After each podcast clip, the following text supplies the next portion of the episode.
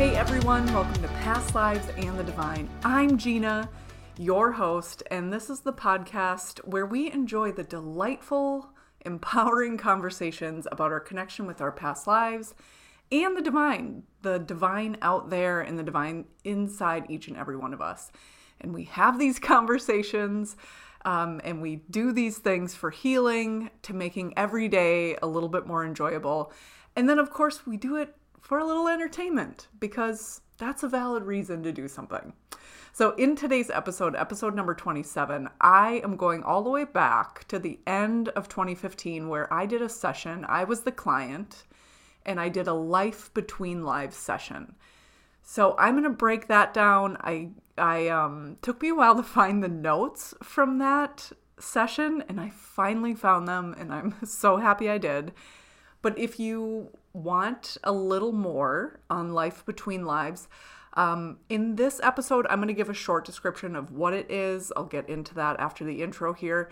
But if you want even more information, you can always hop over to episode 17. Um, that's where I facilitated a session with my friend, and she talked about um, that part of the life between lives where we're picking our physical form. It's kind of like our bodies plus our personalities. Really good episode. Uh, really good learnings that I think a lot of us can learn from um, without necessarily having to experience it. And so go check that out if you want more information on that. So, in today's episode, I'm going back to a Life Between Lives session that I had as a client at the end of 2015. And I'll talk about the questions I had, why I did it. You know how I do every time I break down a session, give you way too many details. So you'll really love this episode if you liked episode 17 with my friend Des. We did that Life Between Lives session and an interview about it. And so if you're at all curious about that realm, about what happens there, about what can happen there, I think you'll really like this episode.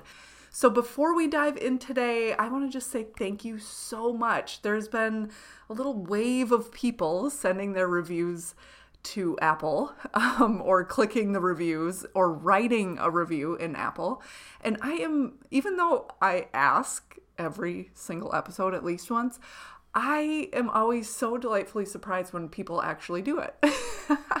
so I read every one of them. I, a lot of times, if you're a past client or if you're a listener who I've had contact with either via email or Instagram, I don't, for whatever reason, like the name that's submitted with the review doesn't really typically resonate with anyone else's name that I remember or am familiar with.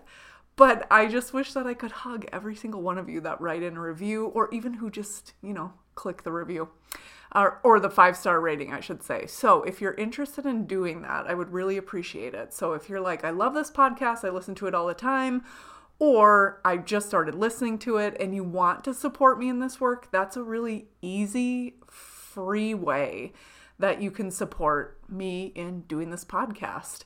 And so all you do is you go to Apple, which I think the majority of my listens come listeners come through Apple, but find Past Lives in the Divine on the Apple Podcast app, which you're probably on already. Click the three dots if that's what it still looks like, if you're listening in the future, and just say go to show. Once you get to the podcast show, Past Lives and the Divine, then you'll scroll down and you'll click the five stars, maybe type a little review if you have something nice to say. I would really appreciate that. So, thank you in advance, and thank you to every single person who has written a review or clicked the five stars. I, I really appreciate it, even though it is you know, just a tiny amount of time. I mean, you could do it in literally 1 minute. I I know that we don't often do those things. So I appreciate it. So the latest review that I have as of right now, it's from Life of the Garden Party. Like a good friend, Gina keeps me company throughout my day. While I'm cleaning, stretching, driving, she has so many interesting things to say and has really spoken to where I am in my life. Thanks Gina for all you do. Oh my gosh, I feel the same way. I think it's so uh cool such a cool experience because i'm such an avid podcast listener when i hear of someone else and i do the same thing like when i'm driving when i'm folding laundry sometimes um, even if i'm mowing the lawn because our lawnmower is really quiet and it's like I'm always listening to podcasts, pulling weeds, you know, all of these things. And it's like, if this person only knew where I was listening to this, I wonder if they'd be like, huh, interesting. And so when I hear other people doing those things, I'm like, oh, I'm there with you. I love that. All right. Um, yes, so please leave a review. It's a really simple way to show your support, and I really, really appreciate every single one of you. Okay. Gather around the fire. Let's get started.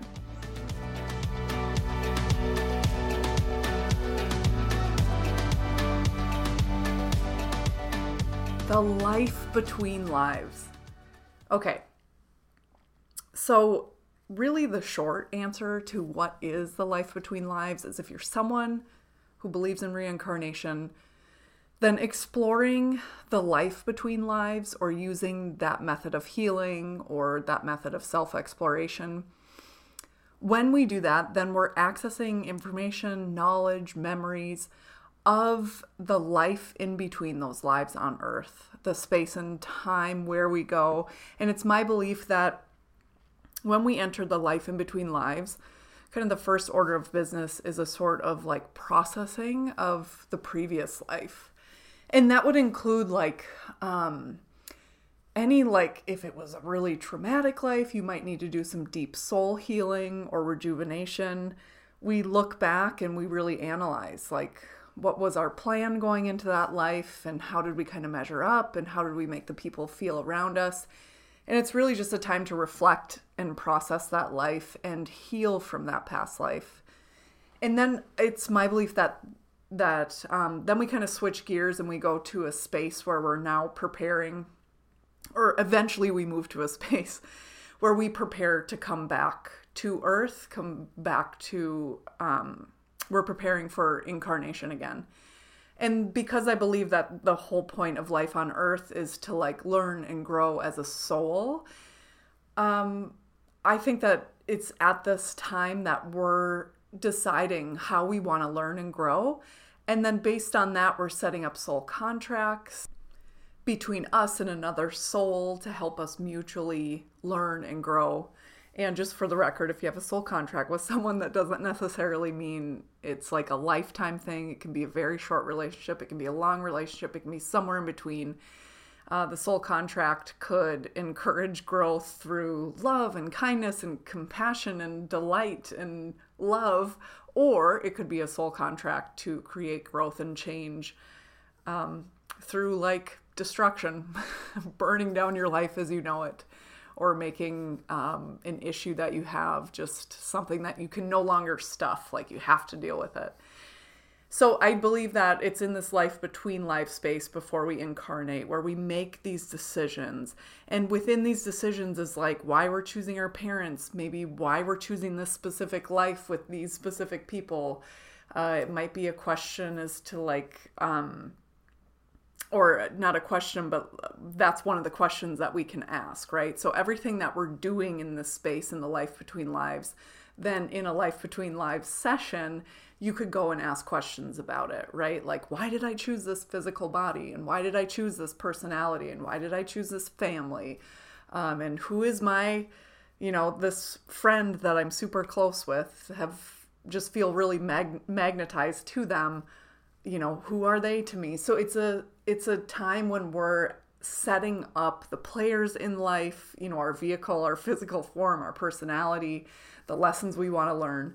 And so I think that it's this part of the life between lives session that can offer a lot of healing in terms of like seeing like the bigger picture of evolution as to like why we would have chosen certain things in our life or why we feel such an right? Like i could ask like why did i choose to be a twin? Which is a question i asked uh, why did I choose my parents? Why did I choose this life? Like, these are all the things that we can ask about in that space of that session. And all of these things can kind of give us this bigger picture of like, here's why you did it. And to me, it it can kind of dis it can make me feel appreciative if it's a difficult relationship. It can make me feel appreciative for that relationship It can kind of reignite motivation to like work on myself, to work through that connection. If it's triggering me somehow, you know, how am I going to work through this with that person? How am I going to work through it on my own? You know, where the boundaries here? All of these things are a part of soul growth.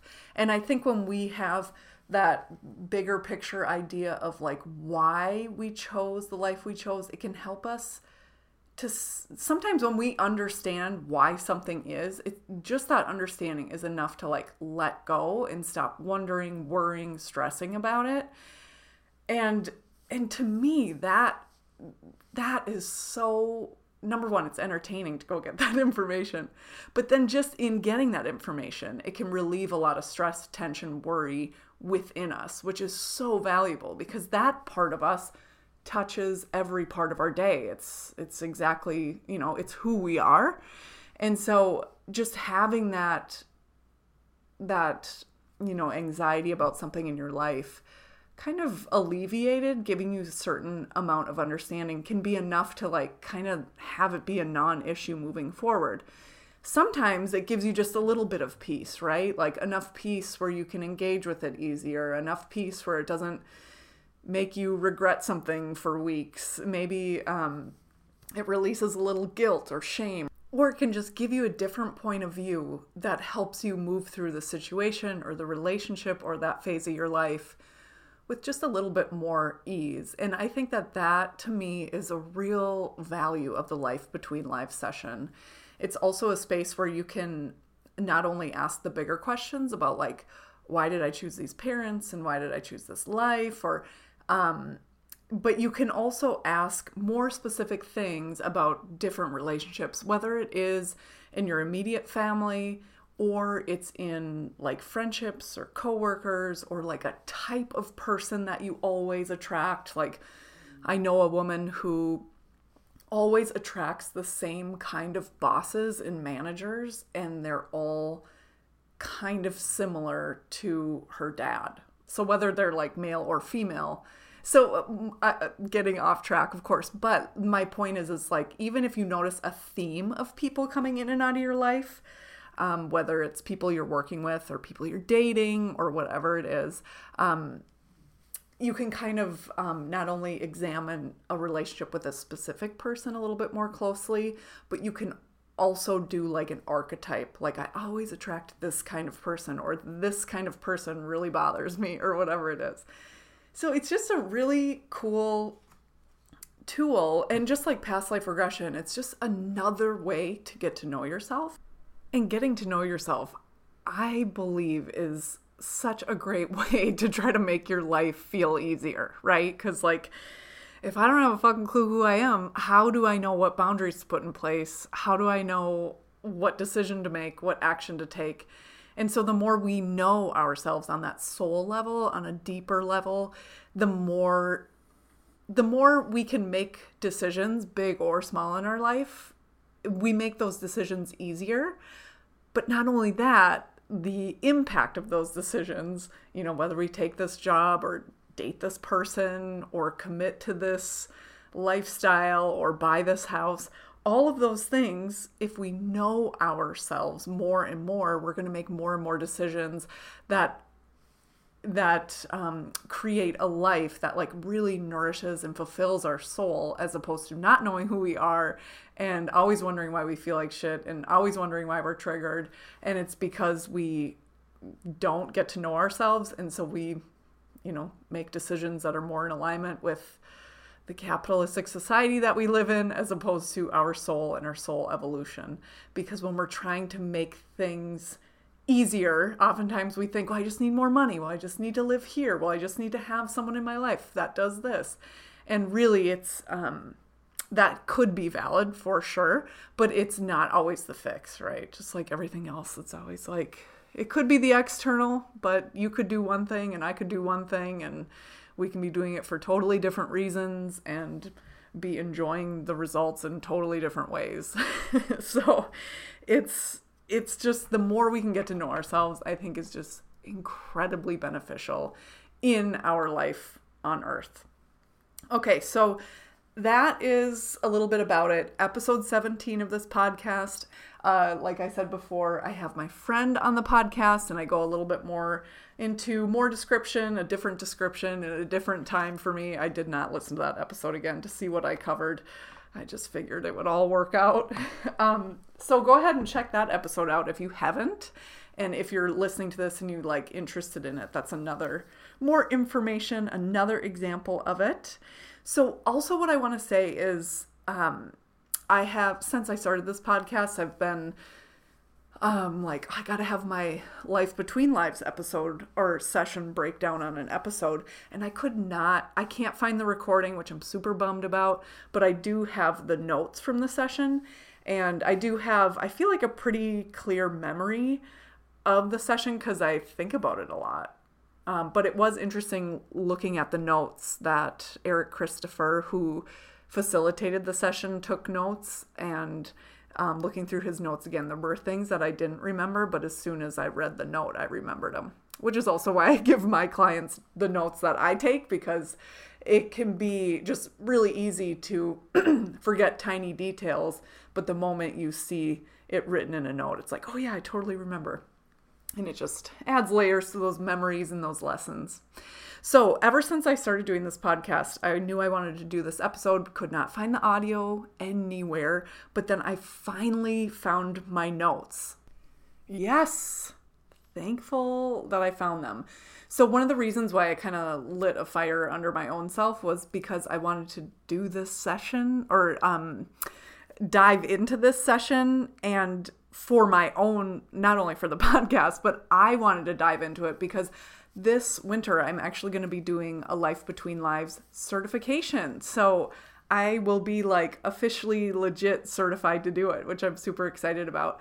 So you might be like, what the hell? You're not cert- certified, but you did one and you did a podcast episode on it. Right. So it life between lives this method this type of therapy is it's a form of hypnosis. So it's essentially um, my understanding is that a life between lives is just like a little bit deeper hypnosis than say a past life regression. Just like a past life regression is a little bit deeper hypnosis than like smoking cessation.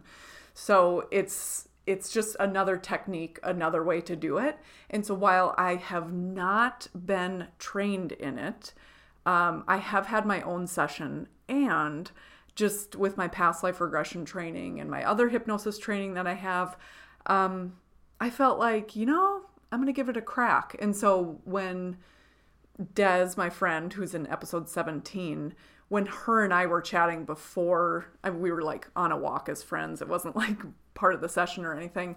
But one of the reasons why we did it was because the what we were talking about on that walk is what she did her session on and it was just like understanding her connection and being more compassionate, being more of an ally is how I remember it. I don't know if those were the exact words, but um, to her physical body. So she wanted to, and so when she was saying that and talking about that, and her and I were talking about it, uh, we're both identify as women in this world. So most women, I I feel like deal with this on some level, if not most people in general. Um, but it seems like, especially if you grew up as like identifying or identified as like more feminine, then for sure. And so when we were talking, I was like, oh, you know what would be so good is if you did a life between lives session. And so I shared with her like what my life between lives session was about or what that is. And she was like, and I was like, I'd be willing to try it if you would be. Because the way I remember the life between lives session going down and because you remember everything in hypnosis. And um, just my techniques that i use and just things that i've learned like in trainings and then things that i've learned working with clients looking for answers is i have gotten some of the answers that people want when they seek out a life between lives session. I've been able to get those answers with my clients um, having a conversation with their spirit guides at the end of a past life regression so I felt like, you know, it, in my mind, it somehow kind of overlaps and I wanted to test it out. And Des is the only one that I've facilitated a Life Between Lives session for. Um, it's not something I'm gonna, I don't, I'm not trained in it, so I don't I don't know what those techniques are, but you know what? I'm going to find out this winter and I'm really excited. And so, if you are on my email list, as soon as I'm certified, I'll be taking clients for Life Between Live sessions. And, um, and so, if you're not on my email list, you should hop over there if you're interested. You can just go to Past Lives and the Divine slash subscribe. So, uh, if you're interested in that, but a Life Between Live session is is one that you would first be required to do a past life regression with me if you were going to do it with me. And that's actually pretty typical, is my understanding, with hypnotists, hypnotherapists, is when someone is coming in for a life between life session, at least the way I'll be trained is that they should have experience with a past life regression. And that's just simply so that they can kind of get comfortable with the process and and get comfortable with how that information comes in. And if you think of um, in the way I do things, everyone varies, everyone's different, but the way I do things, an initial past life regression with a client takes anywhere between like an hour and 45 minutes to like two hours and 15 minutes. Some are a little longer, some are a little shorter, but that's kind of the spot there, right? So we'll say two, two and a half hours.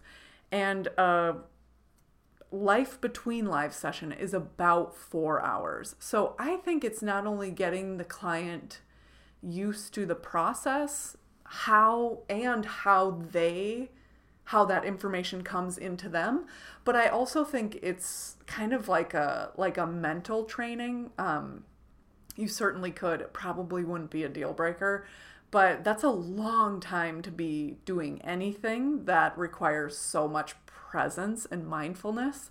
And so I would, I personally, as a facilitator, would just feel more comfortable if I abided by those guidelines as well, as when um, if you're going to do a life between live session, that's reserved for people who have done a past life regression with me, just because that that thought of like first you got to kind of get used to the process and what comes in the process and how you feel in the process. That all makes sense that you would know that before starting out on a you know four hour life between lives journey. Uh, and that's the way I feel right now. Maybe I'll feel different someday. So if you're ever wondering, you can just um, email me and let me know, and I'll let you know if that changes. But um, yes, so I'll be getting certified this winter. So if you're interested, hop on that email list and you'll be the first to know. And if you're interested and you've never done a past life regression with me, you should hurry up and do that past life regression with me. And you can find all that information at Past Lives andthedivine.com. Let's get into these session details. Okay, so my Life Between Lives session that I did, and this was in December of 2015. The facilitator is Eric Christopher, and he lives and works in St. Paul, Minnesota. And I have done many past life regressions with him. I have only done one life between lives with him. And I went into it, I had found out about the life between lives type of therapy from, I don't know, I'm probably, it's the seed at least started with Eric Christopher when I started going to him for past life regressions. He's really great at, at, you know, taking whatever your intention is, whatever it is that you're thinking about or working on, and really good at being like, here, take this book and read it. And he'll like pull the book off the shelf and he's like, when you're done with it, just drive by and drop it off at my front door.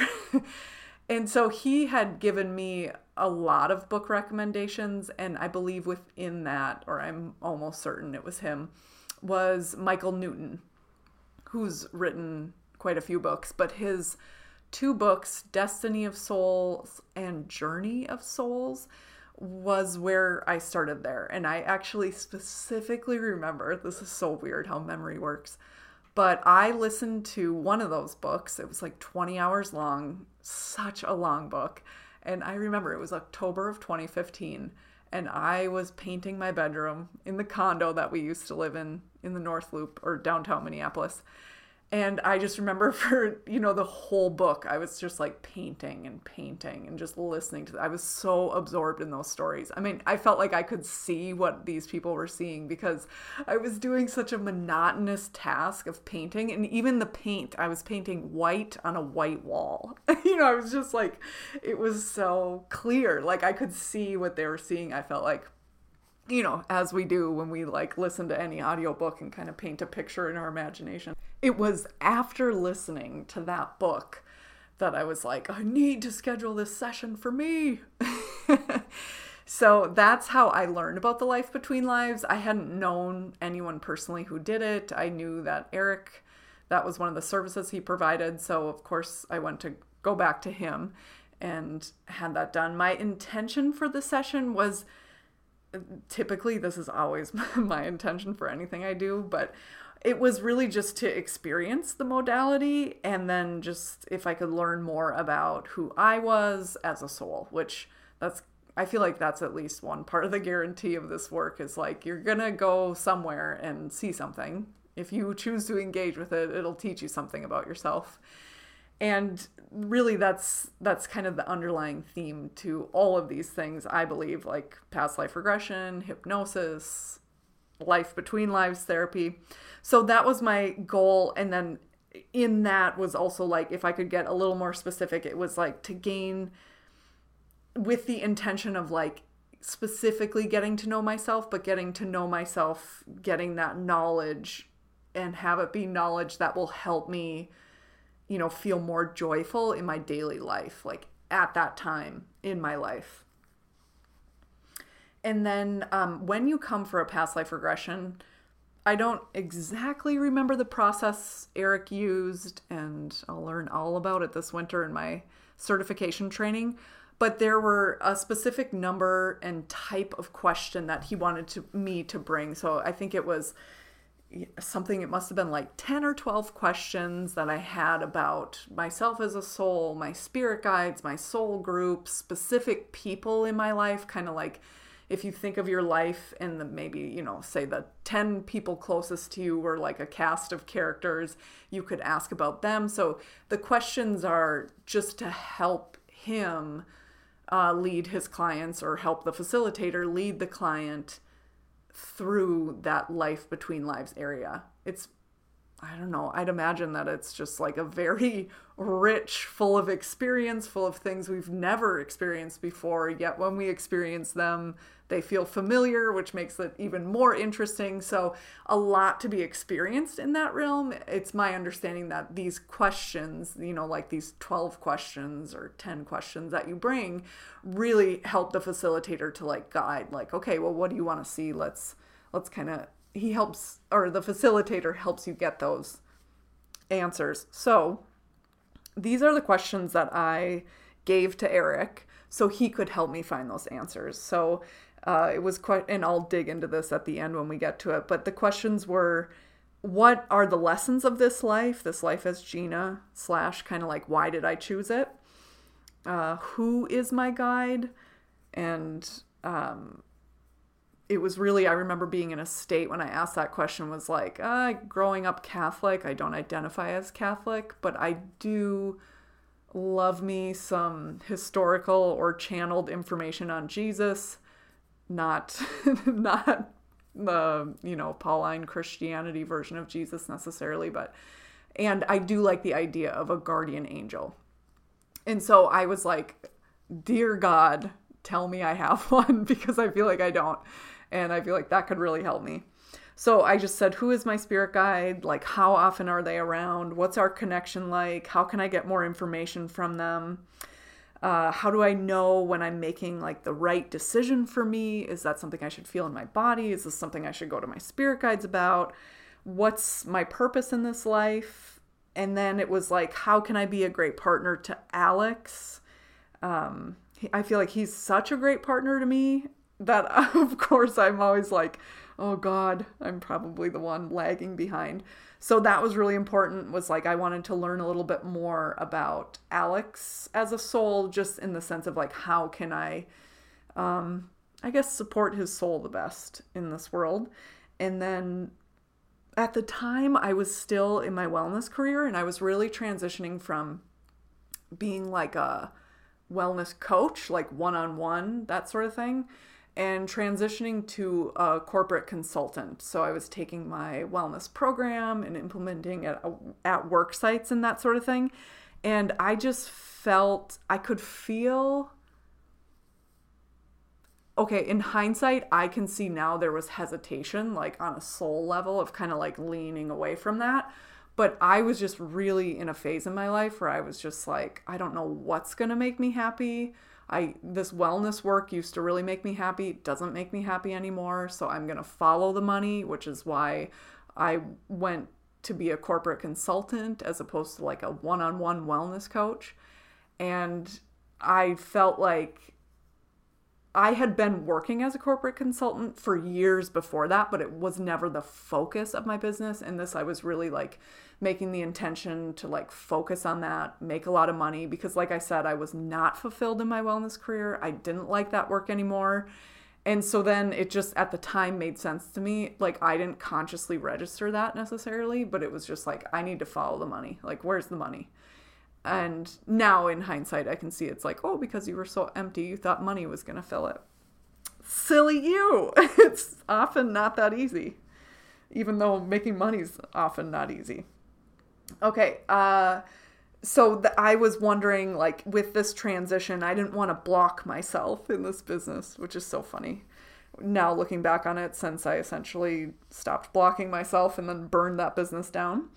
And then I wanted advice for a bad day. So there were times at that point in my life, and for many years before that, where I was on a conscious path of evolution, but would really get caught in these funks of like sometimes they would last like months and it would be it would be what I would call like different versions of depression that I've had, different versions of anxiety that I've had.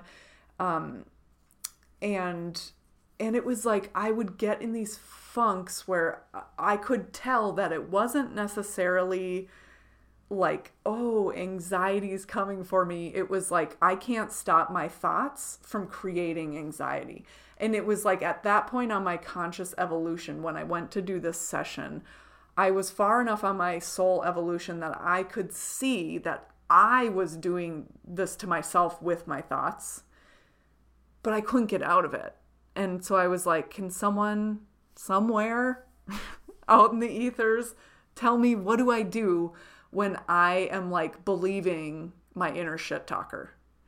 And yeah, so maybe a good, a better space, headspace to describe that was like, instead of just believing my inner shit talker and not even realizing that that person is talking, I was at a space where I was able to observe the inner shit talker and for the most part I was able to ignore it and move on, but there were some days where something would happen and I don't know what, external or internal, and I would just like believe everything that it had to say.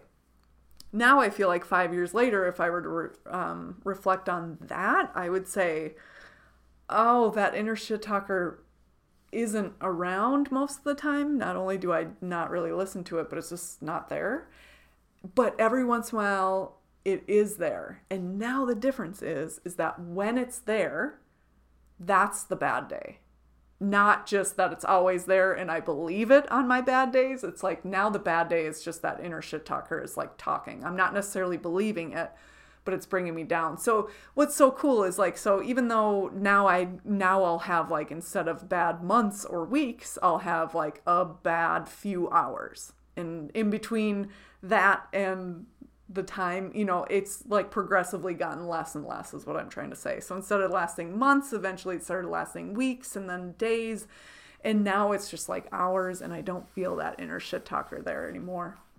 But man, when I would be in that that time in my life, and this was probably for maybe a couple decades, but this time where I would just be believing what that inner shit talker would say. Like, I've never felt so low in my life. And just on my journey at that time, it was just like, someone tell me something to get me through that or out of it or help prevent it. Like, fucking help because it's so uncomfortable. Okay, so those were my questions. And let's get into the session. So, again, Eric Christopher was facilitating, and I was the client, and this was December of 2015. So, the first part of a Life Between Lives session is you actually do see scenes from a past life, which, as someone who facilitates past life regressions and has been a client in a life between lives, I'm like, why do I have to see a past life before I go to the life between lives? And I know that the thought is is that you have to go through the death scene, um, and then you go to the sun tunnel of light. But why can't we just do that right away?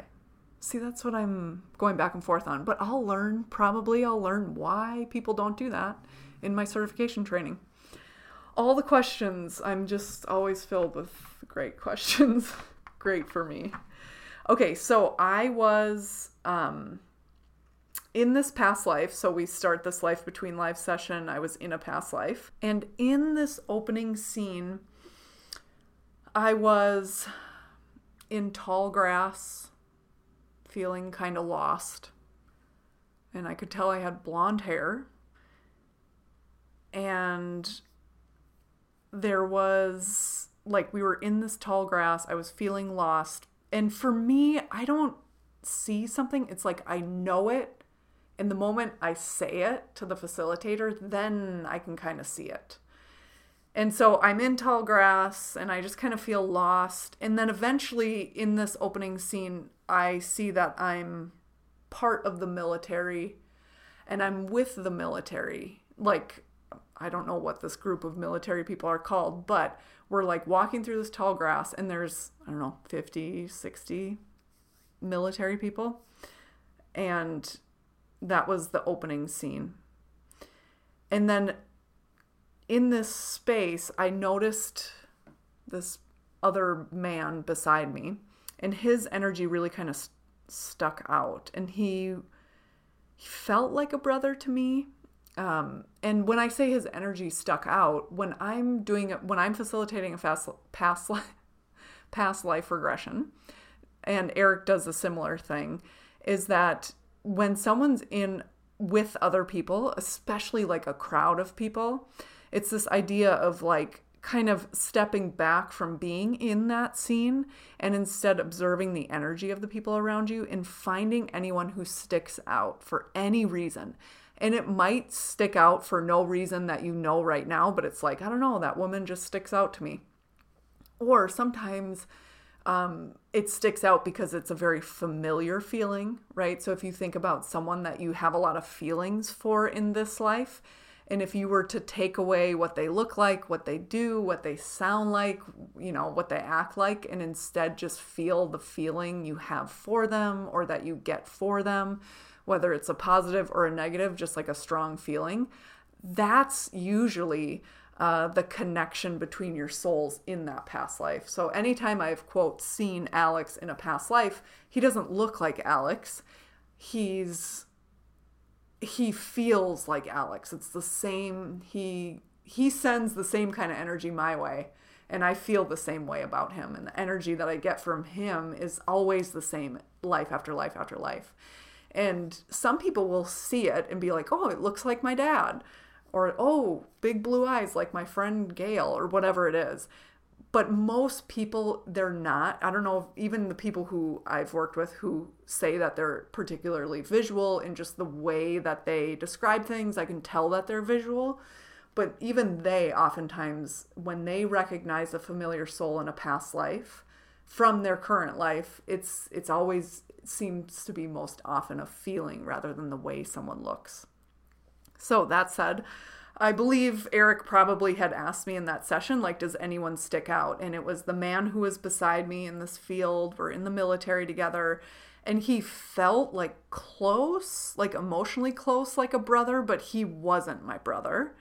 And we, when we were together, like, we just laughed all the time. Like, I could just feel this real lightness and laughter and just like if life outside of the connection between me and that friend was black and white, then the color, then like the connection between us was just like full on like psychedelic colors. It was like the way I felt around him was just incredibly ignited. There was just a real contrast there between how I felt as a person in that world with those people, feeling kind of lost, doing something in this tall grass, and then the way I felt like my emotions just like through the roof when I thought of him, like in a good way. And I think something that I talk about, I don't know if I talk about it a lot on the podcast or just in my daily life, but I think a lot of times when people feel this like strong magnetism towards someone, oh, yeah, I was just talking about it in the last episode with Shanna talking about her past life regression. But it's really just it's like when people feel this magnetism from another person, if they're the gender that you typically couple up with, we often think like this is my romantic interest. This is the person I'm supposed to be with. And it's not necessarily always the case. Maybe like half the time. I think that we can feel completely magnetically drawn to people who aren't a, a romantic interest but just in the culture that we live in in this world today that's just we chalk that up to like oh if you feel really attracted to someone it's like a romantic thing and it's not always and this past life scene this um, connection that i had as a man in the military with this other man in the military it didn't feel romantic at all in this scene and actually it comes out in the other scene or in other scenes, which I'll come back to this connection that I had between them. But we just felt, I felt really magnetized to him. He made me feel so alive and light and vibrant, but it was not romantic at all. And that, like I said, that connection is kind of like a thing later, so I'll come back to it. But it was really a time in my life where I started to notice like my I, I say attraction, but that is just dripping with like romance. I feel like so my like feelings of being magnetized to certain people, and I was like because I had that memory of that past life where I was really magnetized to this man and it wasn't romantic, it started me waking up to people who are not romantic, no matter what their gender is. And it started kind of waking me up more and more to the connection I feel between us or the connection I feel to them or like the energy I feel like they're giving me and and it really just opened up like oh attraction is actually something that we should pay attention to in every relationship not just when we're seeking out a romantic relationship and it was just you know, not part of my intentions, not part of my conscious goals, but just another gift that like past life regression is, is that life is so layered, so nuanced. There's so much going on in any given moment.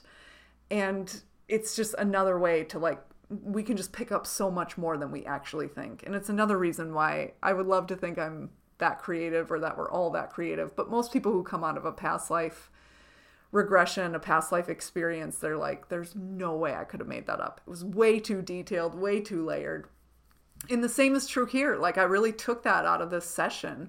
And I pay attention to that. Like, when i'm when something feels off in a friendship like if if it just feels off but i can't logically everything that person is doing is logically checking all the boxes of appropriate behavior it really helped me to like hey, pay attention to this connection is huge. Like, are you feeling it? Are you not feeling it? And and that that vibrancy, that connection that we can feel from romantic love is actually if we let it and we pay attention to it, we can feel that like in friendships too, in work relationships, in business partnerships, in you know, there's just it, I just think it it really woke me up to that. It was interesting, you know, a one second detail. and I'm talking about it five years later. Yeah. okay, so also in that scene, I was aware of um, like a little bit of a homesick feeling. And in my memory of it, it was almost like if if I were like turning toward the man who I felt real um, good energy with, real magnetized to, really attracted to, when I it's almost like when I turned toward him, I felt like so alive, so vibrant, so wonderful. And like if I turned away from him, you know, whether physically or just with my consciousness, and I started to feel like blah, kind of homesick. And so then Eric had asked some questions in regards to my homesickness, like why do you feel homesick? Who are you with? Right? Who'd you leave at home? And really, uh, so in examining my home life, I could see that I had a wife and she was happy and I was happy and I was happy to be with her and I enjoyed my life. But the happiness that I felt there was very muted and just a lot quieter than the happiness, the vibrancy, just the aliveness that I felt when I was focusing on the connection with that man. My friend, the guy who was in the army with me, standing beside me. So it's my understanding that this was about 1860s England. Um, we were being shot at then, eventually, as the scene moved forward. And then we were lifting a wounded person. So so we were being shot at, but then just like one person was hit and and so then we were all like obligated to pick up this person. And then we brought them back to camp or base or some tent. Then we were like in a tent.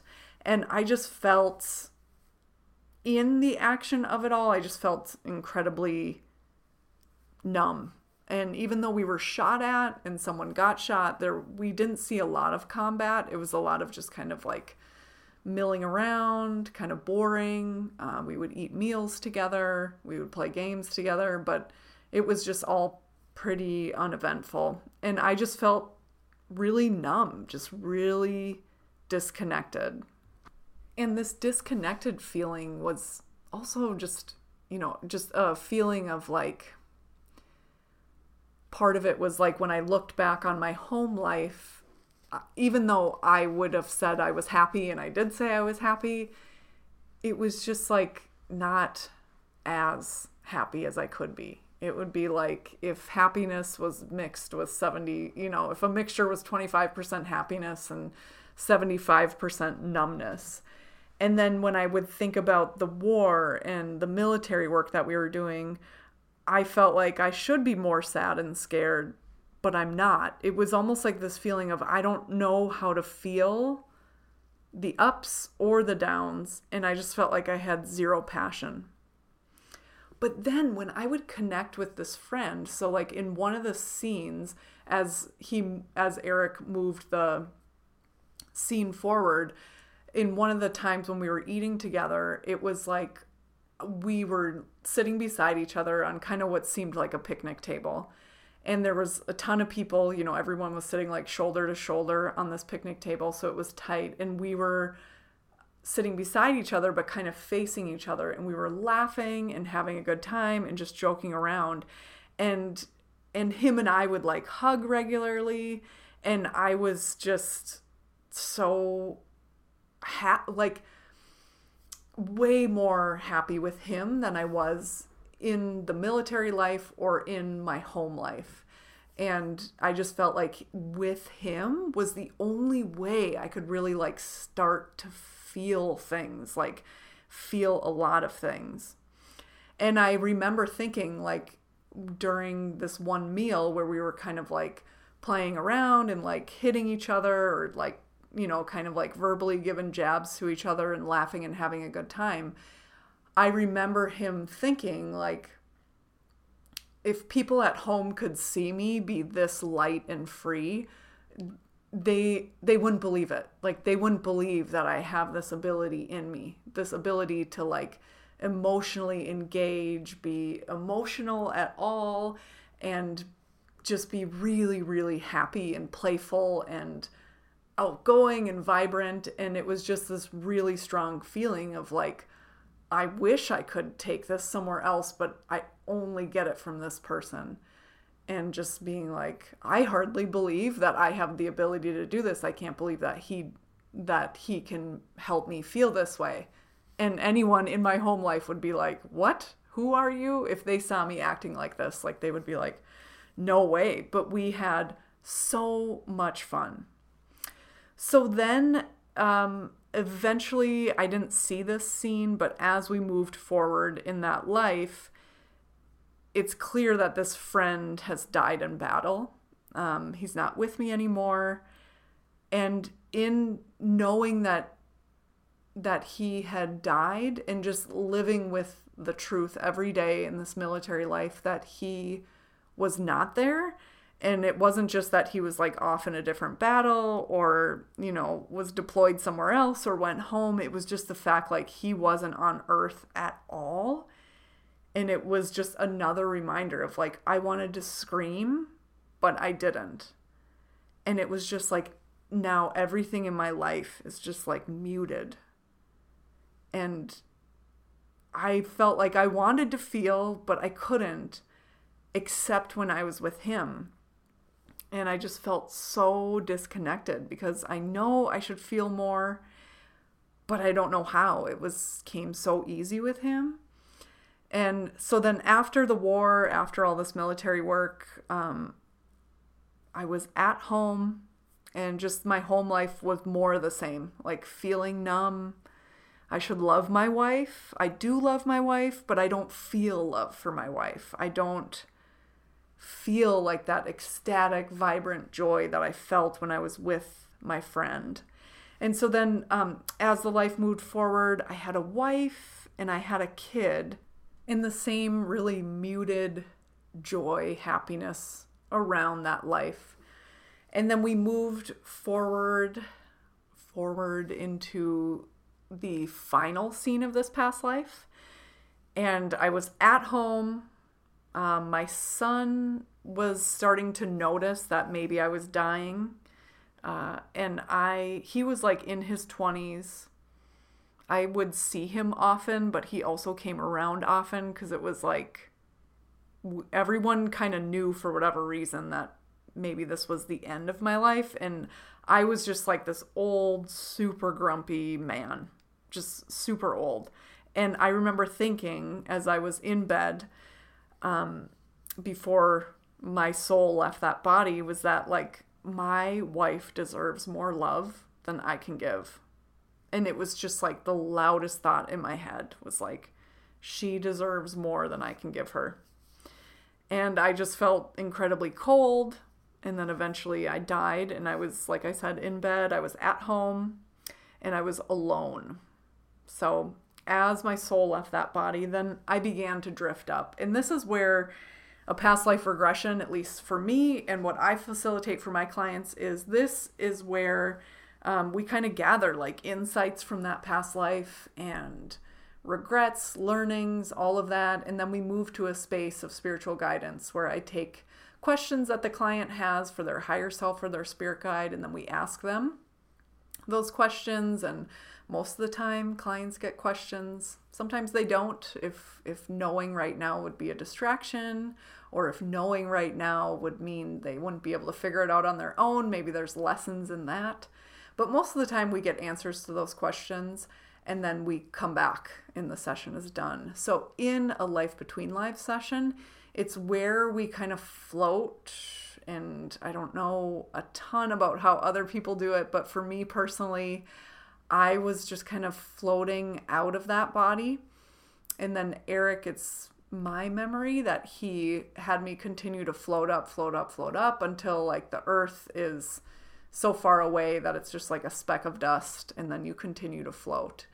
And it's my understanding that you're then urged to like look for the light, go to the light if it wasn't automatic. I think it's my understanding too, like everyone's uh, the way their soul transitions out of their body and how their soul is aware of it, how it takes in that information, how it holds that information, creates different scenes uh, for different people. So, for this past life and this life between life session, I floated away from Earth from that past life and was literally just floating in the black. Like, just floating in the black. And when I say floating in the black, it means The only thing I knew was that I was floating and the color around me was black. That's it. And I wish I had the recording from that because I want to know how long I was floating in the black. Because, man, it felt like 10 minutes, 10 slow minutes. So I wonder if it was like really 10, 10 seconds or two minutes or 20 minutes. I don't know. So floating in the black, and then uh, eventually I kind of saw a light in the distance, and then that light kept getting closer and closer. And now, what I'll say is, I'm pretty sure um, I talked about what I'm going to talk about next in my spirit guides episode, because this is where I met my first spirit guide. So I went into that light, and it was just like warm and bright, and it was just like all around me, and it just felt really, really good. And I was like super excited to be there. Just this like calm excitement, I guess. It wasn't like, it wasn't really, um, I don't know, didn't like rev me up excitement. It was just like really calm, but also really excitement. And in that feeling of like feeling warm and excited, I started to feel like the difference between like I'm sitting in this room and I'm the only one excited about this. And it was changed from this feeling of being like alone and excited to this feeling of like, oh, I feel like I'm sharing this excitement with someone. And so as I continued to move toward and into this light and down this tunnel of light, I started to notice this like mutual excitement that I was sharing in as opposed to having this experience by myself. So then Eric was like, you know, look around, anyone there? And then it was like there's this thing in front of me and and it so seems so happy and light and it would jump and flip and jump and flip and I was just really confused by it and I didn't even go into a life between lives thinking or assuming I would see anything. So I wasn't like looking for a spirit guide, kind of like in the back of my conscious mind. I was like totally open. So I'm like, I don't know what this thing is. So Eric, knowing that, asked just some questions like, can you tap him on the shoulder? How tall is it? Do you feel like it's, you know, what gender is it? Does it feel happy? Does it feel not happy? So he was asking all kinds of questions about it, is my memory. And in it, it was just like, okay, so I tap him on the shoulder. Like he doesn't really have a shoulder, but I tap him where like a shoulder would be. And this being, which was very childlike energy, very pure, very like excited, happy, just like this innocence and purity and happiness and unassuming, you know, childlike in all the best ways. And it was more of a masculine energy. And, and, um, I was just like, whoa.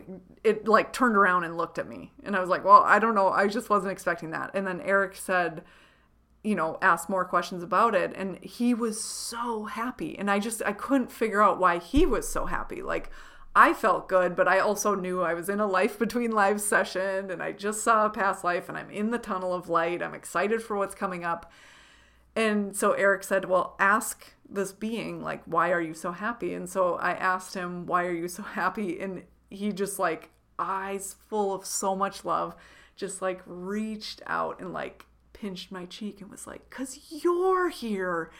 And it was like the moment he said this, this like wave of like unearthly love, like ancient, all knowing, I see every part of you and I love every part of you. The most convincing, beautiful, all encompassing love that I've ever felt just like blasted into me.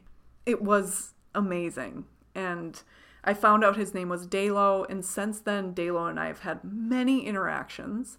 And I think Dalo is part of his lesson here, or part of his role in my life, more like, is to really help me be light playful, but also do the work and do the work in like a light, playful way. And when I say the work, it might be recording this podcast or working with a client, but it's also like just the work of what it is to be a human, of like connecting with other people, whatever it is that you have to do, whether you're doing like healing or spiritual work, or you're working at a corporate job, or you're working on a relationship, or you're working on a role, being a parent or being a child, whatever it is, is like take that play and that lightness with you. And there is so much strength and motivation and productivity in it. And it's like this really great um, self filling thing. Like the more light you are, the more playful you are, the more you're going to feel motivated and inspired and in tune and open and ready and willing and seeing, and you won't be distracted and just all of these good things that come from it. And I seeing him in that tunnel was just like overwhelming because it was the first time I ever felt that kind of feeling. And it's been such a blessing because feeling that I I have the memory of it. Like I can even though it's not as strong as it was 5 years ago I can still feel that in me. And that is still a big part of the fabric of the relationship that I have with Dalo and it just it feels really really good. And knowing that he's there with me knowing that I've seen him so many times since I feel so fortunate and so good knowing that he's in my life. And I just, I don't know, it just telling my meeting story with Dalo just fills me with so much joy. So that's when I first met him. And it was, I just, he was so happy and inspiring. It just left me like, what the fuck was that? but then it became clear that he was my guide, I was told later. And I don't remember if he told me his name then or if I got it at the end maybe I'll maybe I'll find out reading these notes, but it was a really really wonderful meetup with him or re-meet with him. Wasn't the first time obviously. We keep moving down the tunnel of light and out to the opening into the life between lives. And right at the opening into the life between lives was Ramen. And Dalo kind of handed me off to who is my other guide, and his name's Ramen. And he is or shows himself to be to me very tall kind of a blonde bowl haircut question mark definitely way more human looking than Dalo and if I had to say who he looked like it, it's very much like 80s He-Man vibes. Even though he's like in blue robes he very much has like a protector energy.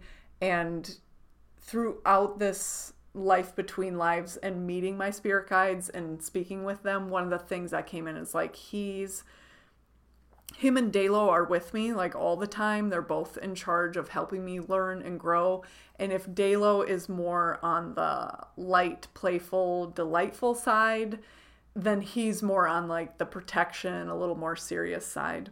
Or at least that's my understanding of them now. Maybe he would change. I don't know. He has, and I think I, I think this was a recent episode. ramen for years I thought him, I thought of him as like, you know, if anyone's gonna do tough love, which I do not thrive under. um, if anyone's gonna do it, it's him. I mean, he's not like a tough love person, but if it's a spectrum, he's closer to that end. And one of my past life, or no, it was um, a higher self session, I believe. He came in and like put me in a headlock and like gave me a noogie sounds so fucking weird to say, but it happened. And it was really just like, and I'm not that serious, so stop thinking of me like that. So I think it's just like a really good balance of just, you know, both sides of the coin, is my understanding. Maybe, maybe it'll show me something different later. Okay, so in the space where we first meet up with Raman, one of the questions that Eric Christopher asked at this time was like, in that past life, like if we he had asked me slash ramen these questions of like what could we what could I have done better in that past life? Like what I was so closed off. What could we have done to like open me up more and like change change so I could learn and grow and actually connect with people on on a more fulfilling level for me and for them because we all deserve that, right? And the question was kind of like, what could I have done better in that past life? And I that took me a long time to get that answer because I I remember my conscious mind coming in and being like, I don't know how I would do it. I don't know how I would do it. And it was really just this message coming in of like, that life was supposed to open you up more, open you up to feel love and show people love and appreciation. And that friend was put in my path because that friend was able to ignite that within me. Now, since I've had this past life regression, I've had inklings that that friend was either Raman or Dalo, just like put in that life. If you think about it, like I'd ima- I've never been in war, I've never been in the military, but I think it would be pretty easy to go there, meet someone, maybe hear about their family life, leave, and never ever meet anyone else from their life. And I think in those situations like that, just like a stranger passing on the street, it's like they could just be your spirit guide, like taking third dimension form, helping you to do something. And I kind of, since this life between life session, I've gotten that as a intuitive download of like, that was someone who was just put there to help me open up. But for whatever reason, my human self, my third dimension self, my free will on some level was just like, nope, I can't do it. I can only do it with that person. And so I don't know. I I believe that when we open up ourselves to a memory of a past life, we can get more insights, more knowledge, more wisdom in in the future. It doesn't have to just be in that session. So that's what I think. I think that spirit guides can come down and give us a little third dimension nudge when we need it. And I think that that's what that friend was in that past life.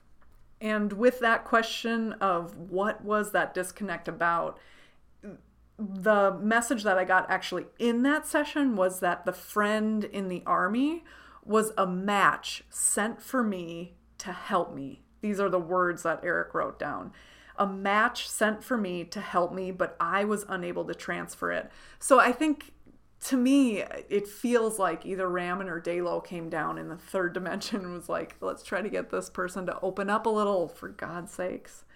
And another thing that came up in terms of what was that disconnect about was all of these um, memories came in from the childhood of that past life.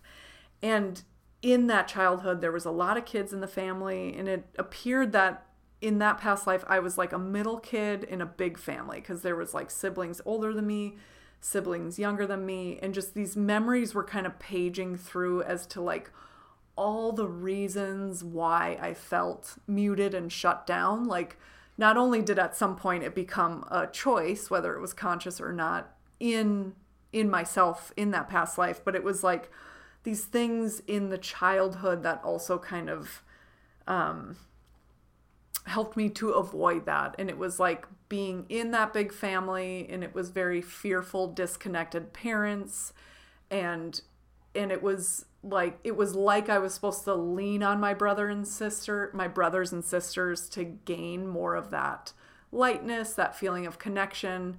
But instead, just because the way that life unfolded was was that if and the memories I was shown from that childhood, so I'm making assumptions based on the memories I was shown from that childhood, but it was like I I could remember specific instances where I was feeling light and open and just having a lot of feelings of joy and all of that with my brothers and sisters and it always ended in like um whether it was an accident or it was like a parent yelling at kids who were, you know, I don't know what we were exactly doing, but like a fearful parent, like, stop doing that, you're going to get hurt. Not that that's always bad to say, I'm not saying that, but it was like these parents who were afraid of everything and then tried to control everything. And it was just like this montage of memories about that he took with him whether they were the be the same memories that his parents have or not, but these memories that he took with him that were like every time I do that, I am vibrant, I am having a good time, I am feeling a lot. It started to be like those were the times when he would also get in trouble. And so he stopped feeling like that and doing those things that would light him up. And then it kind of worked in this way of like, oh, when I don't do those things, I don't get in trouble. So then it was like avoiding the things consciously or subconsciously that help you to feel alive and instead you just never feel that way and so it's difficult to feel that way ever so that was that was kind of the lesson there was like just enjoy the good parts of your life and enjoy the good parts of your life like fully and notice when like that negativity starts pulling at you, right? I think we can all, on some level, look at someone or something that we love. And when we think of, if we pause and just think of like how much we love them and just get quiet for like even a minute, it's like most people's minds will tailspin into, oh my God, what if I lose this thing? What if this thing dies? What if someone takes it away from me? What if it leaves me? And I think that that is common and unfortunate, and I don't think it has to be common, but it's it was really just this uh, idea of like you do that, Gina, so stop doing that in your current life. And know that if there are negative parts of life, know that when they come, oh, bless you. I got a little four legged baby in here snorting and sneezing. She just woke up from a nap. Very dramatic. Oh, goodness. Squeaky yawn and all. And a shakeout. I'm going to leave all of that in there because I just love that little baby so much. Okay. So the lesson was just like knowing what it felt like to be so closed off and choosing in this life as Gina in 2015 to be like, I'm going to try not to feel that way. and you do that by actually letting yourself enjoy the parts of your life that you love the people, the places, the things, the activities.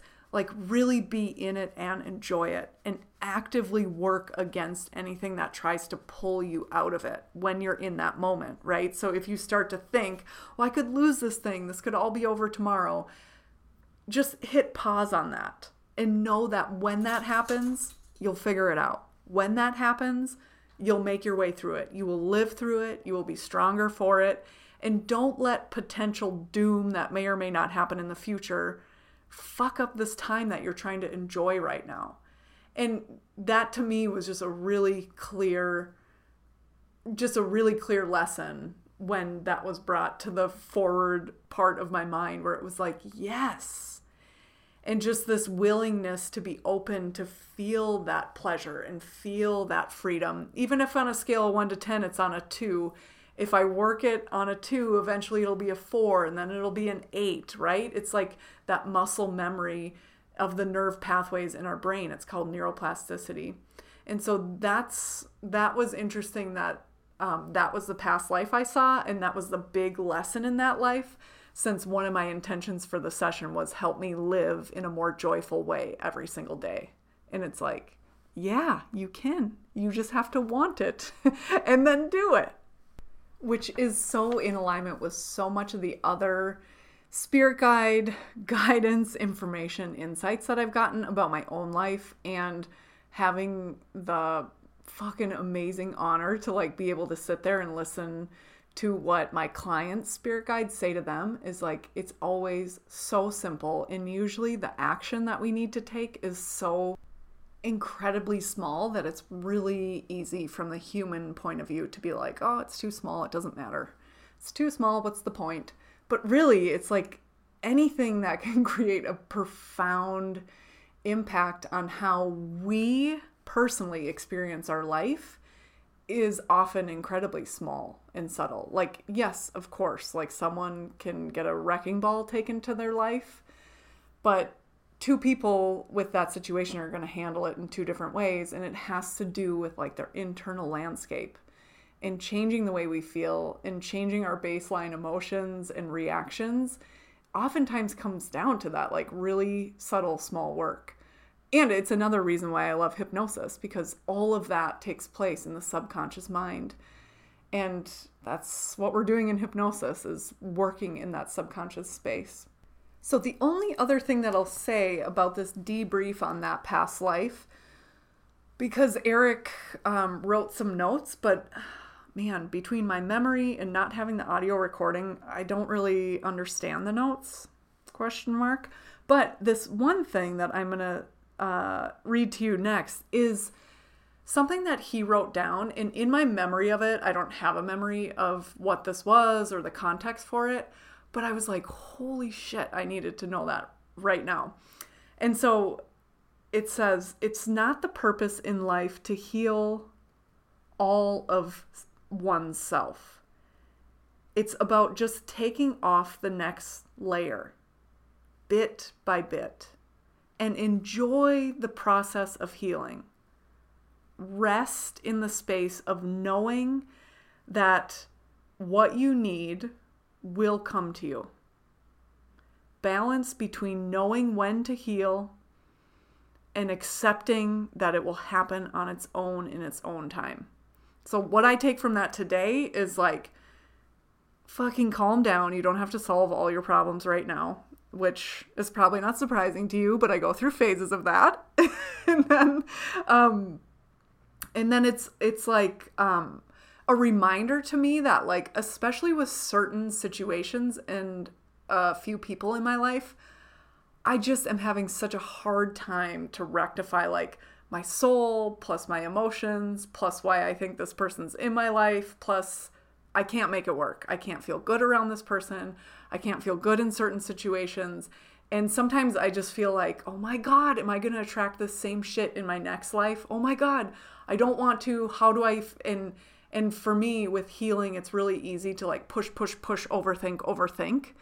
And for me, the practice, at least right now, is like ease off the gas, spend time alone, in quiet, know that what you need will come to you.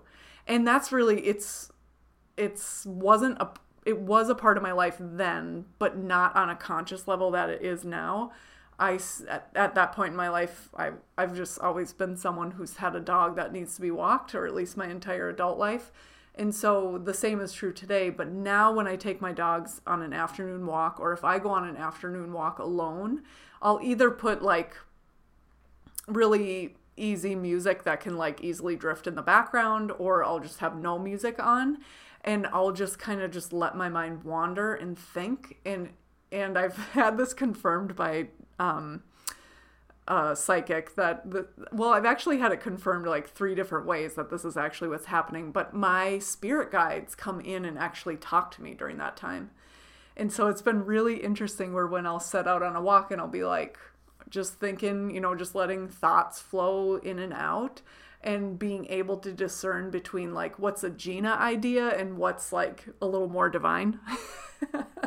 What is not of the third dimension and it's pretty interesting how that can flow. And so for me today, when I read that, not remembering what the context of that was five years ago, I just think, like, man, I needed that reminder today of like healing is taking action, understanding yourself, all of that stuff, which is why I love this work and do this podcast.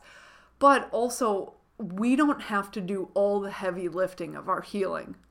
Like sometimes it is, especially if you're someone who push, push, push, go, go, go, why, why, why, always questioning, always thinking, always reading, always examining, always trying, trying, trying. Sometimes I think part of our work, if we're that kind of person, is to like let off the gas and be like, I'm going to allow some time in my schedule for simply allowing shit to come in ideas, resolutions, points of view, actions to take ways to look at things. And this space, like in your brain and in your thoughts, for allowing and in our lives, the space in our calendar for allowing can come in as like right now for me, that practice is going on a walk in the afternoon. Um, and depending on my schedule, sometimes that walk will be in the morning or in the evening. But for sure, I have time outside every day. And having dogs makes this super easy dogs that need to be walked and be outside. So i always have time in my day where i'm able to now intentionally like slow down and not always have to be searching and grinding and looking and wondering and analyzing. And instead just allowing kind of that free form thought to flow and then starting to notice like other not so conventional conventionally Gina ideas pop into my brain. So for you, that could be maybe you like turn off your radio on the way home from work or when you're driving around in your car or taking the earbuds out on your walk or if you use public transportation or whatever it is. But like just encouraging people to spend more time in quiet time, I guess, is what I do, as opposed to like suggesting you meditate, or of course, you can meditate, you can do hypnosis, you can do all of that. But really, to allow a lot of that healing and different perspectives and ideas to come in, it's like really all about that quiet time. And like I said, that's speaking to me right now just because it like landed in something that I'm already thinking about. So at the beginning of this, if you remember the questions that I had given to Eric for him to ask me when I was in that life between lives space. So, some of the questions that I asked and the way they came in was a little discombobulated, but there's notes everywhere on this sheet of paper that I'm looking at. But when it was kind of like, what are the lessons why did what's the lesson of this life? Like why did i come here? So when i asked that question it's my memory that my perception was like there's you know kind of like a thing that we came here to do. And i would say 5 years later almost um I think that there are probably more fucking opportunities for growth and learning and lessons than we could probably ever count. And it's not only ours, but it's also the people that we influence and the roles we play there. It's just like it's it's like this like I am talking to a microphone and I know there's like hundreds of ears listening and I think that that's fucking crazy and amazing and powerful. And at the end of the day, uh, many of you the vast majority of you I will never know like on a conscious in real life um type of situation. But even though I have a unique position of talking to you via a podcast you have similar things in your life. People you affect who you either don't think you affect or you've maybe never even see them face to face but just you being on earth, you're playing a role in their life. Even if it's a small role, it's still a role.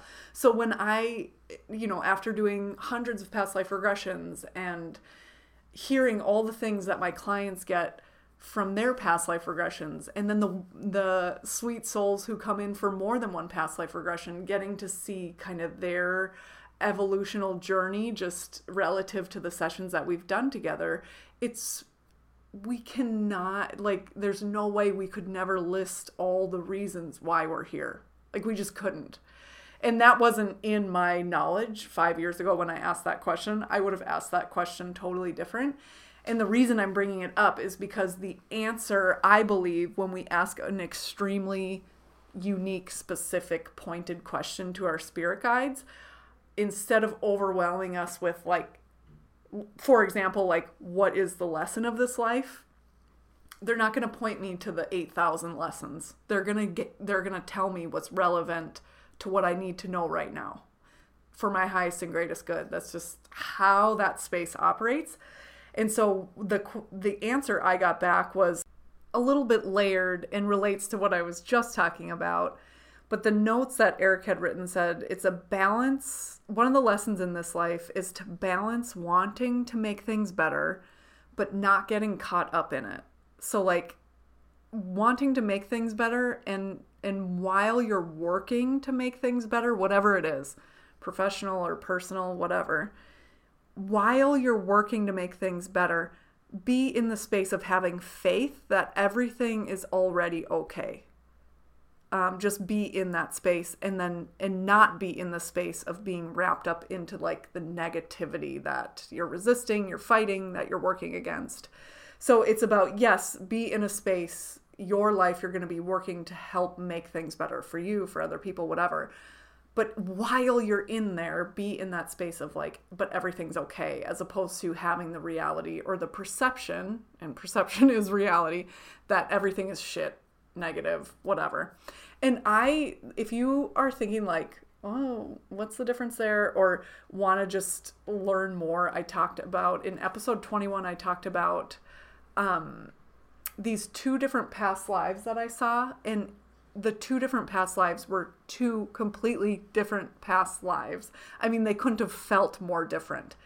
And while different parts of the life were different, decisions were made based on a perception. And one was like based on the perception of I'm an outcast, I'm nothing, these people don't like me. And one was based on a perception in a different past life that I saw. I saw two past lives in the one session where was this um, sense of like, I am loved, I am worthy, and operating from that as your normal or your default. And when I read that today of like balancing working to make things better, but not getting caught up in it, like staying in the I have faith and I know this will get better, or it's already okay, or it's more okay than I think, as opposed to being in the total negativity of it, it just reminds me of how switching that perception can completely change your life. And if you wanted more on that as a tangent, episode 21 of this podcast, I go a little bit more into like these two different past lives that I saw and how the mental internal mental landscape really changed every single part of their life which which is just like when I saw that it was like undeniable how much our perception filters our reality and that's not only helpful for me but it's helpful when i'm having a discussion with someone and i just like can't fucking understand their point of view or cannot fathom in my brain why they would think a certain way. It's just like perception is reality. My reality isn't their reality right? Like i can only do what i can do. My job here is to live and lead with in the most compassionate kind way. That's it. That's all i can do. And then be in faith that everything's going to be okay and then the next few questions, I'm going solely by the notes, really, mostly the notes that Eric had written down. This is another reason why I wish I had the recorder because his notes from five years ago obviously would have meant a lot more to me five years ago. But um, yeah, so these answers that I'm going to give next probably seem extremely short. And I know that there's probably more there, but I just have to believe and have faith that it's okay. It's stored in my subconscious mind. I don't have to be able to say it out loud with my conscious mind. Okay. So the piece about being a twin was relative, I guess, to the question where I was like, why did I choose my parents? And with that, it was kind of like uh, those two things were enmeshed a little bit, which of course they are, right? Because why wouldn't they be? I think things are always probably more layered than we think. But it was about like the twin thing was to help me to like stay open. So in chaotic times, in high emotional times, and it was clear in the past life that I saw in this session that I'm reflecting on was like it's maybe maybe I don't know. It's easy for my soul my soul to kind of like shut down and just live a numb life to avoid hurt. And so having kind of like this built in partner where we like lean on each other, maybe stand up for each other, kind of like a safe spot. And so that makes sense to me. And that's how that felt growing up for sure. And then with the parents and just like the life that I grew up in and how that life was, was while I see it as an adult as an adult like incredibly um, toxic at times, chaotic. Um, of course, there were like highlights too, just like anything else. But uh, that was kind of the message that came through was like part of my soul needed that chaos to kind of like um, ignite a fire in me, so that it was obvious the things that I could change and the things that um so I guess it's a perception, right? Of like some people believe that they can't change anything and maybe someone in a similar life feels like they have the ability to change certain things. It's a perception, right? And of course there are different types of lifestyles and locations and all of that. Sometimes we really can't control it. But for me personally, there were probably times in my life where I felt like I couldn't control it, but to to say like oh, these are the things that I can control. Like, I don't have to put up with this, or I can choose to have more of this in my life. And so, really, uh, growing up in that chaos, something in it ignited a fire with me within me to pay more attention to how am I being treated? How do I feel about myself? What can I control in my life, in my reality? And just like it seems like all the wisdom that we can get from the other side, from that astral plane, from our spirit guides, it's incredibly simple, but will completely change your life experience. The next questions I had were around my spirit guide and just knowing, like, how do I get your guidance? How do we connect? And then with that, a little further down the line, like, how do I know I'm making the right decision for me when I'm like at a crossroads and don't know what to do? And again, I was in the context of like, I had just made the decision to totally shut down or I was actually in the transition of like shutting down my one on one wellness coaching and focusing more on corporate consulting. And so I, like I had said before, I, I think I said it. Oh my God, this podcast is getting so long. I don't even know what I'm saying. But like, I just really, in hindsight, can see I was making a decision that wasn't aligned with my soul path. But in hindsight, I can also see the lessons I learned when I went through that sometimes we figure out who we are by understanding what is not for us or what we are not. And it was definitely one of those things. So I was really craving more guidance simply because I was feeling so out of alignment. The first part of that question was Who are my guides? And Raman, he was the one I was talking to. And so it was Raman. And then I believe that's when I got the name Dalo, maybe is he had let me know like the little creature who brought you through the tunnel of light is also your guide. And it was at that time that I was just introduced to those two. Since I've been introduced to another one, and I feel like I've got another one around me that I haven't like made any sort of conscious contact with, or I don't know a lot about consciously and I think that'll all unfold. But if you want to hear more about my spirit guides and my relationship with them, that is in the Spirit Guide 101 episode, which might be like episode 18, maybe 19, 15. I don't know. It's like labeled Spirit Guide 101.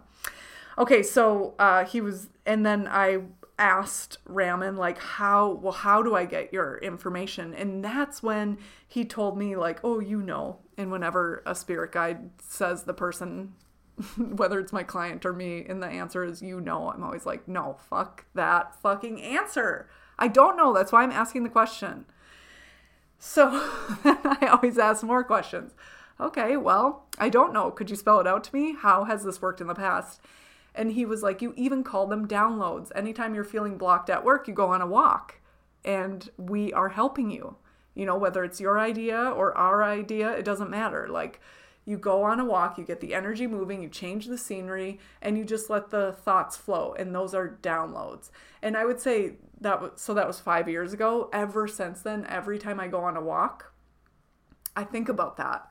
And I can't say, I mean, of course, every walk that I do is not in silence. I listen to a lot of podcasts and audiobooks, and Alex and I walk together probably once a day. So I do go on a couple walks a day. But I, it, it's like, it just, it just affirmed that within me and woke me up to something I was already experiencing and just brought my attention to it. And so it became a, a bigger part of my life. And right now, that is kind of like my meditation practice. That's my, inner work, that's my checking in, that's my quiet time, that's my reflection. And I think that to me, at least at this point in my life, five years later, it's a huge part of how I connect to my spirit guides. And really, I think what it is, again, is like quieting the mind. I think moving the body in a rhythmic movement can help. I think being in nature is fucking magic for many reasons, and that's one of them. So, um, I just got some confirmation around that. And then he told me about Dalo, and he also said being in a joyful state um, and not necessarily looking for guidance is when it comes in.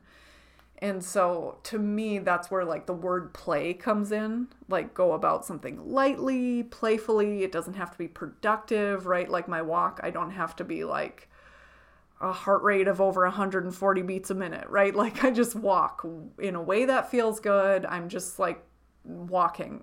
At, at, if anything, I'm tracking the miles, but I'm not worrying about the speed or how I look or whatever. And I think that that's part of being in that joyful state. And to me, that's funny that in the notes under Dalo, that's what came in. And he's just always been there. He's just like such an advocate for like play and joy and understanding that while we might not see three third dimension productivity come out of it, things happen that we're not aware of when we're actually in that light, joyful, playful state.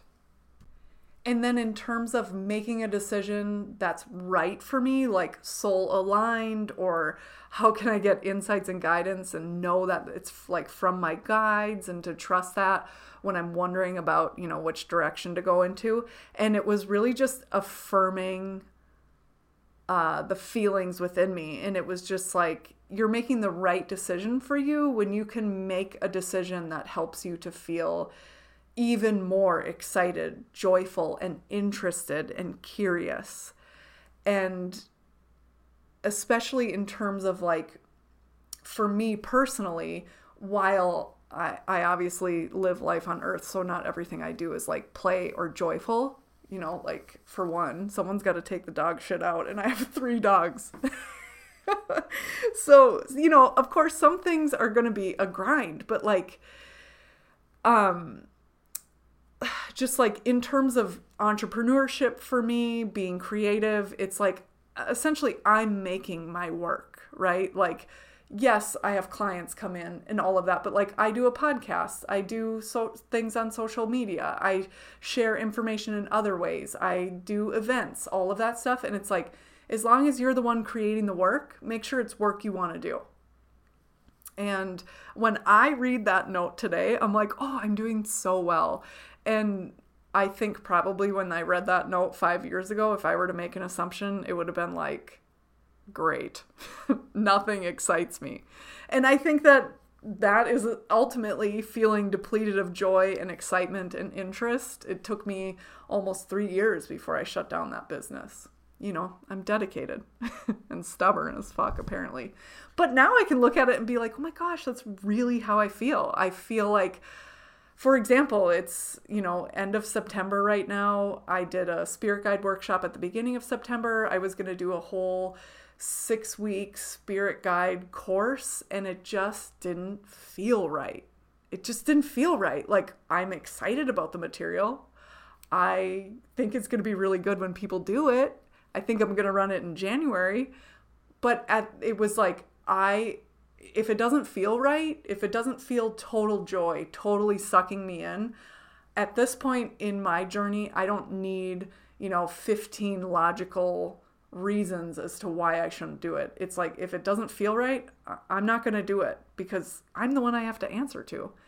And after um doing things so out of alignment in my wellness career, like something just like broke in me. Like I I can't do it. Like I can't push through and do it. It's like I am fortunate and privileged enough that like I don't have kids. My husband has a well-paying job. So we are not relying on my income even though I personally rely on my income.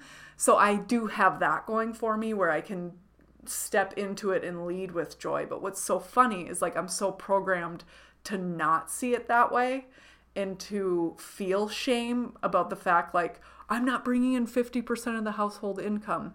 That it, while that's getting quieter, it's still like right now, it's going through my head. Like people are going to be like, oh, I can't do this. She can do it because of A, B, and C, but I can't. But I can tell you, you can make more choices in alignment with joy, right? Like even though I have that ability with my hypnosis work, there are plenty of other things that fill my life. I play a handful of roles in my life, just like I'm sure you do where there's just like some things that are a grind. I just have to do it, right? But the more often we can make a decision that leads us to feel more excitement, more joy, more interest, more curiosity, more lightness, more play, more of like the good childlike pure energy is like that's when you know you're on the right path. That's it. It's not that everything's going to feel that way, but the more you can get in your life that makes you feel that way, that is in your path. And you might be like, well, then everyone's going to want the same thing. We can't all have that. And it's like, no, no, no. Like, I don't want kids and I don't want a lake cabin and I don't want four properties and I don't want to travel the world every month. And I don't, there's plenty of things that I don't want to do that many people want to do. And the same is true for you. It's not like we can all have whatever we want and so there's going to be nothing left. Like we're all so different in our interests and our curiosities and what lights us up is that there's plenty to go around. And I see this sentiment echoed in the insights and wisdom that my clients get from their spirit guides and from their past life memories of this sense of like how do I know I'm on the right path? And it's like under get to know yourself and from there, you're going to make better decisions and choose the decisions that make you feel light and playful and give love and share love. When in doubt, make the compassionate decision. you know, these are all really simple ways of being, but that's all part of the path. And really, I think when people say, I just want to make sure I'm on the right path, I think people, what really people want is to know what that feels like so they can live more in that but oftentimes we don't think of it as like our path as a feeling. We think of it as like a what's the next step? Should I take this job or that job? It's like your spirit guides don't care what job you have. Like I'm always a little sad to break it to people, but they don't care. Should you take that job or not? They don't care. Like they just want you to be happy, use your gifts, learn and grow, get to know yourself, be compassionate. That's what they want. And you know what? That's what we're going to get that fulfillment, that happiness, that purpose driven life, that's where we get it. Sometimes that overlaps with what we do for our work, but a lot of times it doesn't. And that's totally okay. And you know who gets to make that call if it's enough or not? You, baby. You get to make that call. No one else can. Okay. So the other ant the other questions that I had Okay, the next one is how to be a great partner to Alex. And in that, I also kind of wanted to know like, what's our connection? What's the purpose here? And while I don't have the purpose, I do, since, you know, the five years that has passed since I asked this question, at that time, I had never experienced a past life regression where I saw Alex in a past life. So what I saw was like, uh, what came up was like, he's not in my soul group but we're like soul group adjacent. I don't even know what that means. Like, literally, I don't really know what that means.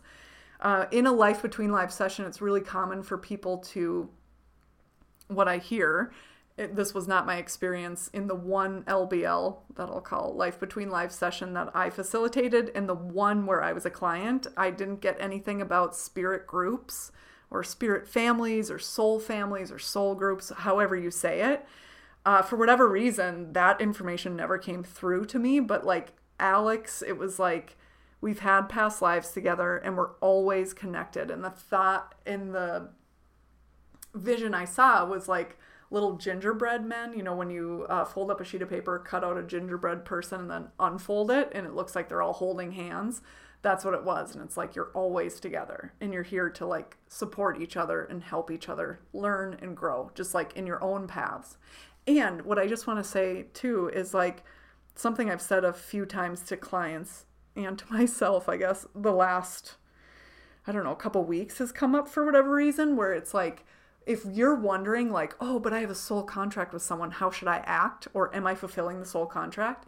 You're fulfilling the soul contract when you can show up, be authentically you, be kind, be compassionate, be you.